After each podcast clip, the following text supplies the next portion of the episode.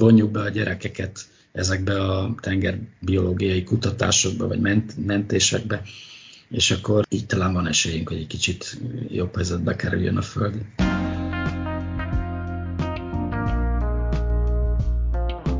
Ez a Kalandvágyból külföldre podcast Dórával. Hogy hogyan lesz valakiből tengerbiológus egy tenger nélküli országban, visszafordítható-e az óceánok, tengerek szennyezettsége, mi az esélye annak, hogy merüléskor cápával találkozunk, hogyan zajlik a korallok újratelepítése, ezekről a kérdésekről is beszélgettünk Karát Emil tengerbiológus operatőrrel. Hallgassátok szeretettel! Ha tetszett az adás, akkor nyomj egy lájkot is, hogy ne maradj le a következő részekről, iratkozz fel a csatornára. Karát Emil vagyok, biológusként végeztem, és tengerbiológiával foglalkoztam már az egyetemen. Azóta több-kevesebb sikerrel sikerül ezzel foglalkoznom, amúgy meg hát már talán több mint két évtizede, meg filmezéssel forgatok, és hát szabadúszóként dolgozom tévés szakmában, mint operatőr, meg filmkészítő. Azért kértelek fel erre a beszélgetésre, mert na minap olvastam veled egy interjút, és hát abból kiderült, hogy te tengerbiológus vagy, nemzetközi környezetvédelmi projektekben veszel részt, ezáltal sokat utazol. Nekem úgy tűnt, hogy csupa kaland az élet. Te hogyan gondolod, valóban így van-e, hogy én érzem, hogy, hogy kalandos az életed? Hát úgy gondolom, hogy talán kalandosabb, mint mint egy átlagembernek, de én szeretném, ha még kalandosabb lenne, tehát még, még, több, még többet lehetne tengermentéssel foglalkoznom, de hát ezt itthon, itthon azért nehezen tudja kivitelezni az ember, hiszen nem egy tengerparti országról van szó, és hát ahhoz, hogy, hogy ezzel foglalkozzunk, ahhoz minimálisan az szükséges, hogy valahova elmenjen az ember, és akkor ez mindig, mindig egy picit nehezebb, nehezebb bekapcsolódni mindenféle tengerkutatási projektekbe, de nem lehetetlen mostanában, úgyhogy Pont ez merült fel bennem is kérdésként, hogy egy olyan országban, aminek nincsen tengere sem, hogyan lesz valakiből tengerbiológus? Hú, hát ez, ez nagyon régre nyúlik vissza. Én még iskolás koromban én versenyúztam, aztán utána búvárúszó lettem. A, a, víz, a víz az mindig, mindig valahogy ilyen nagy szerepet játszott az életemben, és már, már kisgyerekkoromban vagy állatorvos szerettem volna lenni, vagy valami, valami ilyesmi, csak akkor még nem tudtam egész pontosan. És akkor ez a víz szeretet, meg az állatok, az így, így valahogy így, így összekapcsoltam, és akkor ez adta magát, hogy akkor tengerbiológia, ami, ami nem, volt, nem volt akkor még túl egyszerű, amikor egyetemre jártam, mert a diplomamunkámat is tengerbiológiai témából írtam, és nem sokat tudtak hozzászólni a, a tanárok, csak hogy hát én hogy tudtam jegyzetelni a víz alatt, tehát hogy körülbelül ennyit, mondtam, hogy hát ceruzával.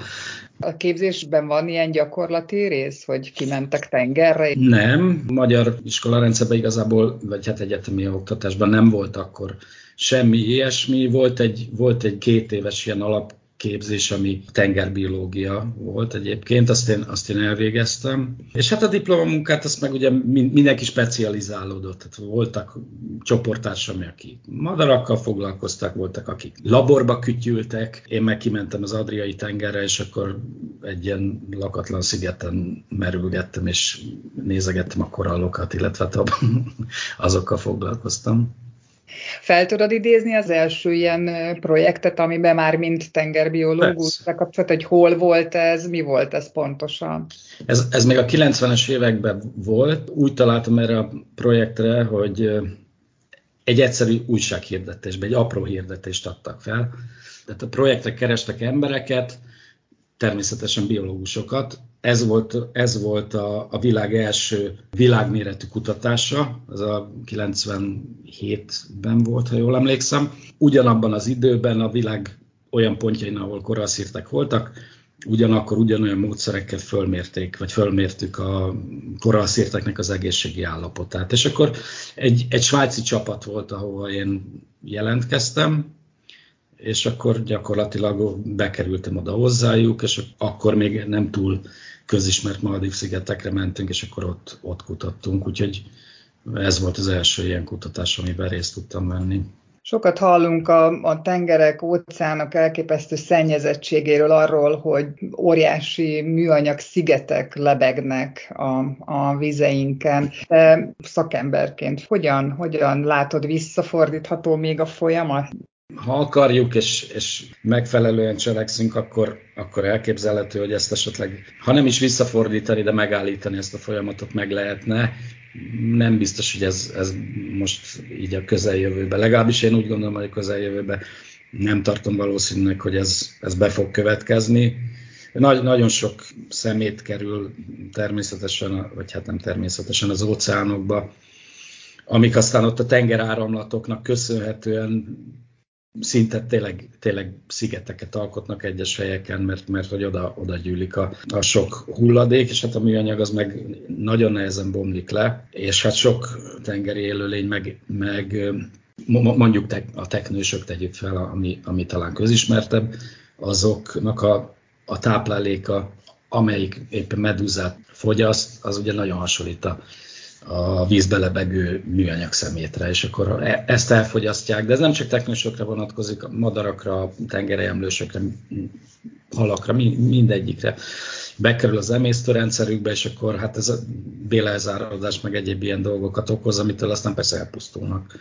Úgyhogy hát ezek nagy gond, sőt, manapság már vannak ezek a mikroműanyagoknak nevezik, amit már szemmel gyakorlatilag nem is látsz, az is tömegével van a, a, a vízben, ami, ami úgy szintén beépül a élőlényeknek a, a szervezetébe, és hát ez gyakorlatilag legrosszabb esetben de pusztulásokat okozza. Amikor bent vagy a vízben, te is tapasztalsz ilyet? Tehát látod a szemetet? Igen, abszolút. Sőt, 97-ben, amikor volt ez a, ez a kutatás, amikor még talán, talán nem volt ennyire szemmel látható ez a szemetelés, és mondjuk ott vagy egy világvége kis szigeten, azt gondolnád, hogy az tiszta és, és szeméttel itt nem találkozol, és amikor ott éppen felmértük a koralszírtet, akkor hát nem egy helyen láttam elemet a, a vízbe, meg, meg, meg mindenféle egyéb szemetet, nem volt olyan nagyon sok, de, de már ott is lehetett tapasztalni, hogy hát ez, ez ide hogy kerül. Tehát, hogy olyan helyekre eljut a hulladék, ami, amire azt gondolnád, hogy ez egy világvége hely, itt ez biztos, hogy gyönyörű, szép, tiszta minden, és nem, hát elviszi a tenger áramlat, meg minden. Úgyhogy már nehezen találni ilyen, ilyen helyet. Milyen gyakran van lehetőséged részt venni ilyen környezetvédelmi projektben? Hát ez nagy, nagyon változó, legfőképp persze anyagi anyagi kérdés. Nagyon sok projekt van, tehát hogy, hogyha az ember keresgél manapság az interneten, nem túl nehéz találni ilyen projekteket, be lehet csatlakozni, én szerintem igen könnyen, akár önkéntesként ezekbe a, a munkákba. Hogy, hogy milyen gyakran, azt, azt, azt így most nehéz, te, teljesen változó, tehát épp, épp a tavalyi év, ami ugye a Covid határozta meg a, legfőképp itt az életünket, meg hogy ugye be, be van zárva az ember, stb. Érdekes módon akkor utaztam talán a, a legtöbbet. Úgyhogy hát évente szeretnék minél, minél több ilyen, ilyen munkába részt venni, de évente szerintem egy, egy-két ilyenre van talán reálisan esély. Mondtad, hogy itt anyagi oka van annak, hogy limitált számú ilyen projektbe tudsz bekapcsolódni. Nem, nem, nem, ez volt az forgatás volt, tehát ez egy dél-afrikai filmes tábbal forgattam az éppen Nyugat-Pápuának a, az élővilágáról. Azt, azt mondjuk fizették, mint, mint operatőr, mint vízalatti operatőr, vagy volt, volt egy másik projekt, amit, amit a Kajmán-szigeteken csináltunk, az egy nagyon érdekes projekt volt, mert az is ilyen nagyon úttörő jellegű kezdeményezés volt, hogy élő interaktív adást csináltunk a víz alatt. Tehát, hogyha te ülsz a számítógéped előtt, látod a, a műsorvezetőt a víz alatt, és ott elúszik egy teknős a képen, akkor te meg tudod kérdezni tőle, hogy hány éves az a teknős, vagy mit tudom én, teljesen mindegy, és akkor ő válaszol neked. Ami hát technikailag azért egy elég új, új dolog volt, és száz napig ezt csináltuk. Ezekért fizettek, de az ilyen koral telepítés és egyéb állatmentős projektekre általában, illetve eddig én még nem csúsztam bele olyanba, Tehát, hogy igazából önkéntesként el lehet vállalni, de hát ez ilyen szívügyem, tehát, hogy, hogy bevállalja az ember, hogy, hogy jó, hát akkor nem kapok érte semmit, de nem is ez a lényeg, hanem, hanem hogy próbálsz segíteni, meg, meg ott vagy, úgyhogy ezek, ezek nem, nem ilyen fizetett, na, fizetett munkák. Úgyhogy ez, ezért nehéz, tehát összegyűjteni, hogy most te kimenjél, nem tudom, akár Tanzániába, de hát ez még egy közeli célpont. Ez a mostani egy-két hete történt szápatámadás uh-huh. már kavart fel, itt nagyon sok embert megrázott, mert hát ugye nem is, nem is olyan távol volt ez, azt hiszem a Vörös-tenger. A Vörös-tengeren, igen, igen. Mennyire, mennyire veszélyes az, amikor ti merültök? Hogyan, hogyan lehet erre felkészülni, hogy ott ne érjen semmi baleset? Én már a 80-as évektől, 80-as évek elejétől kezdve merülök, eddig, eddig igazából nem tapasztaltam semmi olyan veszélyt, ami a, a víz alatti vagy tengeri élőlényektől, amitől, amitől nagyon félnem kellett volna. Az a helyzet, illetve azt szokták erre mondani, hogy annak az esélye, hogy mondjuk megtámad egy cápa, annak tehát kisebb az esélye, mint hogy belé csapjon a villám. Most ez egy, egy picit, picit talán volt a nagy közönséget, hogy, hogy, hogy ilyen rövid időszak alatt ugye több is előfordult. De ez nem jelenti azt, hogy hogyha most valaki bemegy a, a tengerbe, akkor, akkor megtámadják, és szét fogják ott szedni a cápák. Közel sincs erről szó. Ezekben az esetekben, bár még ugye nem derítették ki egészen pontosan az okát, de mondjuk akár az is feltételezhető, hogy illegálisan ott etetgették azokat a cápafajokat, amik amúgy nem a part mentén lennének hivatottak lenni, hanem, hanem ők inkább a nyílt vízben úszkálnak, de, de mondjuk a többször ilyen, ilyen beetetés miatt közelebb húzódnak a partokhoz, és ott keresgélnek ugye élelem után. Hát sok, sok tényezőnek kell összejátszani, szegény áldozatok, akiket ilyen támadásért, ez csak azt tudom mondani, hogy rossz helyen volt, rossz időben, de tehát, hogy egyik cápa étlapján sem szerepel az ember. Tehát, hogy nem azért támadják meg gyakorlatilag, mert hogy embert akarnak enni. Van, amikor mondjuk olyan a víz, hogy, hogy a, a víz átlátszósága nem éppen túl jó mondjuk egy partmenti vízbe, és akkor a ott halászó vagy vadászó cápák, azok, azok másképp nem tudják leellenőrizni azt, hogy, hogy te most egy ehető fóka vagy, vagy valami jó kis halacska, vagy éppen valami olyan, amit, amire nekik nincs is szükség, és hát mivel ugye nincs kezük, hát másképp, másképp nem tudják ezt leellenőrizni, mint csak úgy, hogy harapnak. És hát a, a, a cápa méretéből, illetve a harapásnak a helyétől függően vagy megúszza az ember, vagy nem. Tehát, hogy egy nagyobb cápa harapja meg az embert, vagy mondjuk olyan helyen harap meg, hogy egy főverő eret érint, akkor nem attól hal meg az ember, mert, mert széttépték, hanem csak egyszerűen mondjuk kivérzik, vagy a soktól. A Frey Tamásnak volt egy műsora még nagyon régen, és együtt forgattunk Dél-Afrikába pont cápatámadás szenvedett emberekről. És volt, akkor még a világon egyedül volt egy bácsi, aki vízimentőként szolgáltatott a dél-afrikai partok mellett, és ő ő kétszer sikerült belefutnia egy ilyenbe, holott azt gondolta, hogy ha egyszer túléltem egy ilyet, akkor innentől én már nyugodtan mehetek a vízbe, de aztán Pekhére még egyszer megtámadták, de, de hogy semmilyen nem hiányzott, a, a farpofájába harapott épp a, a cápa, és aztán hát gyakorlatilag ugye észlelte, hogy ez nem az, amit én szeretnék, nem érdemes ezzel itt nagyon törődni, és ott is hagyta. Tehát, hogy túlélte ezeket a támadásokat, úgyhogy általában, általában tévesztés miatt kerül az ember ilyen helyzetbe amikor tengerbiológusként bekapcsolsz egy projektbe, ott akkor mi történik? Tehát lementek a vízbe. Hát ez, ez, ez teljesen változó, tehát hogy... hogy De te közben filmezel? Van, történt? amikor azt, hát van amikor, van, amikor lefilmezem éppen azt a projektet, van, amikor én is részt veszek benne, tehát változó. A két utolsó ilyen projekt, amiben bekapcsolódtunk, az, az a maga kora szírteknek a mentésével foglalkozott, vagy újratelepítésével. Ezek olyan helyeken voltak, ahol vagy mondjuk a halászok azok, azok úgy halásznak, hogy bedobnak egy dinamitrudot a vízbe, az ott ugye felrobban, és akkor a halak azok feljönnek a felszínre e, emiatt a robbanás miatt, így begyűjtik a halakat. De hát a robbanás az nem csak a halakat pusztítja el, hanem ott minden élőlény azon a területen. Illegális. Ez, ez abszolút illegális módszer, igen. Ráadásul arra nem gondolnak, hogy mondjuk azután, miután felrobbantottak egy-egy ilyen helyet, az ott lakó, tehát a koralszírten lakó összes a haltól kezdve mindenféle gerinctelen állatokig, akiknek búvóhelyet, meg élelmet biztosít egy koralszírt, azoknak ez ugye nem, nem fog nyújtani se búvóhelyet, se élelmet, ezért aztán ott hagyják a területet igen hamar. Tehát, hogy másnap, meg harmadnap, illetve onnantól kezdve évekig azon a területen ők nem fognak semmit, tehát hogy nem, nem nagyon gondolkoznak előre, bár teszem hozzá, ez olyan területen volt Afrikában, ahol, ahol hát a halászok ezzel megélhetési gondok miatt nem nagyon foglalkoznak.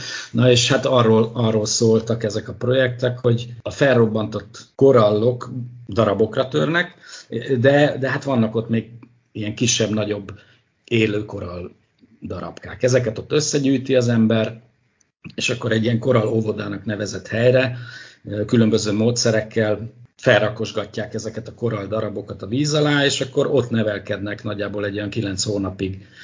Ez úgy nézett ki, mint egy ilyen szárítókötél, nagyon sok szárítókötél egymás mellett a víz alatt, és akkor ez, ezekbe a kötelekbe bele rakosgattuk a korallokat, és hát kilenc hónap alatt ezek megnőnek hát ilyen jó öklömnyi darabokra, akkor leszedik őket, vagy leszüretelik őket mondjuk, és utána visszahelyezik az ajzatra különböző ragasztókkal, és aztán utána, utána már tovább növekedhetnek, és akkor valahogy így meg tudják menteni a koralszírtet. Van, van, ahol az, van, ahol az a baj, hogy például dinamittal halásznak, van, ahol meg az a baj, hogy, hogy mondjuk a ciklon egyszerűen lesöpri a, a korallokat, illetve hát a leg, leges, legnagyobb gondot az a, az a globális felmelegedés okozza, mert hogy annyira melegek már ezek a tengerek, már ilyen 34-35 fokosak, hogy egyszerűen nem tolerálják a, a korallok ezt a meleg vizet. Úgy hívják ezt, hogy kifehéredés, elveszítik a, ben, a szöveteikbe lévő kis algákat, és aztán, ha ez sokáig fennáll ez a stressz helyzet a számukra, akkor, akkor elpusztulnak. Tehát emiatt próbálják megmenteni ott a korallszírteket. Ebből most egyébként elég sok projektet lehet találni. Úgyhogy az utolsó két, két ilyen munka az, az ezzel volt kapcsolatos. Egyébként mi történik, hogyha elpusztulnak ezek a korall zátonyok, milyen hosszú távú következménye van annak. Ez adja az alapját az ottani ökoszisztémának. Tehát, hogy erre épül a, a, a, koralszírtnek a, a megléte, azt mondom. Tehát, hogyha elpusztul, elpusztul mondjuk maga a koral, vagy a koralszírt, akkor az összes ott lévő állat az, az nem fog találni magának se táplálékot, se búvóhelyet. Szerencsés esetben tehát ott hagyják a területet, szerencsés esetben találnak egy másik helyet, nem szerencsés esetben pedig hát ők is elpusztulnak, ami aztán hát olyan károkat okoz, hogy, hogy, tehát, hogy élelmezési szempontból is megérezhetjük ezt, hiszen az ott élő halászok azok, azok nem találnak innentől maguknak élelmet. Mit csinálsz most, illetve mi a terved a jövőre nézve?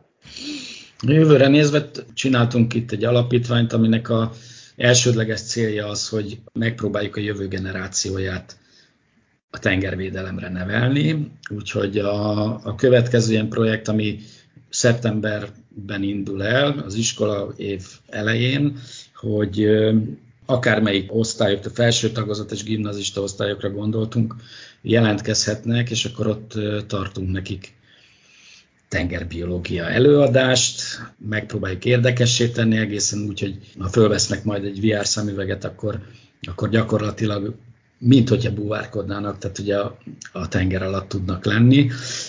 Ezzel aztán hát meg, megpróbáljuk a, a gyerekeket arra ösztönözni, hogy, hogy védjék a tengereket is, és aztán talán akkor majd a jövőben egy kicsit jobb lesz a helyzet, úgyhogy ez a mondjuk legközelebbi terv.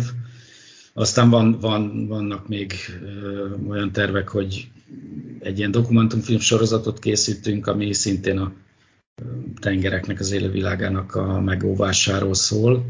Úgyhogy most ezen dolgozom, vagy dolgozunk, mert többen vagyunk.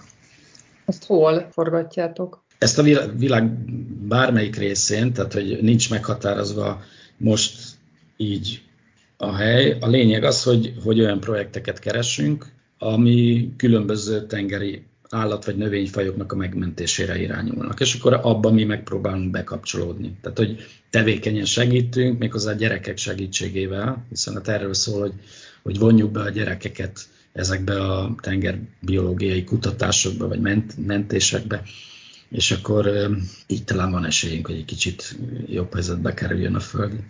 Csak gyerekekbe gondolkoztok? Felnőttek is csatlakozhatnak, tehát hogy, hogy nincs ez kizárva, de, de mi elsősorban, elsősorban ezt a jövő generációját célozzuk meg. Épp azért is tartunk különböző iskolákba ilyen előadásokat ezekről, hogy, tehát hogy, hogy Magyarországon szerintem tengervédelemmel nem igazából foglalkoznak, mert hát hiszem miért is nincs tengerünk jelszóval, és hát aztán ezt megpróbáljuk egy picit talán ezt a hiányt amennyire lehet pótolni.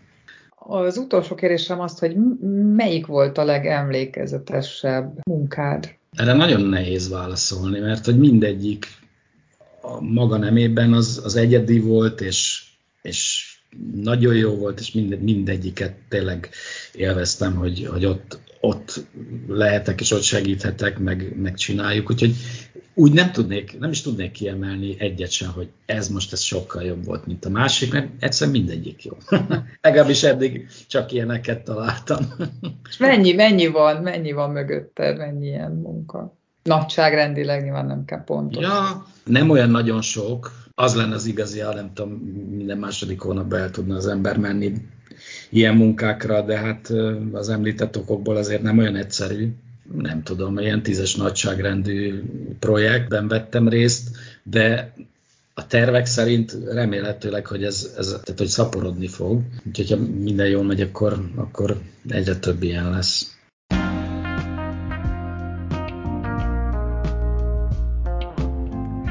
Remélem, hogy tetszett az adás. Ha nem szeretnél lemaradni a következő epizódokról, érdemes feliratkozni a csatornára. Találkozunk a következő részben jövő szerdán.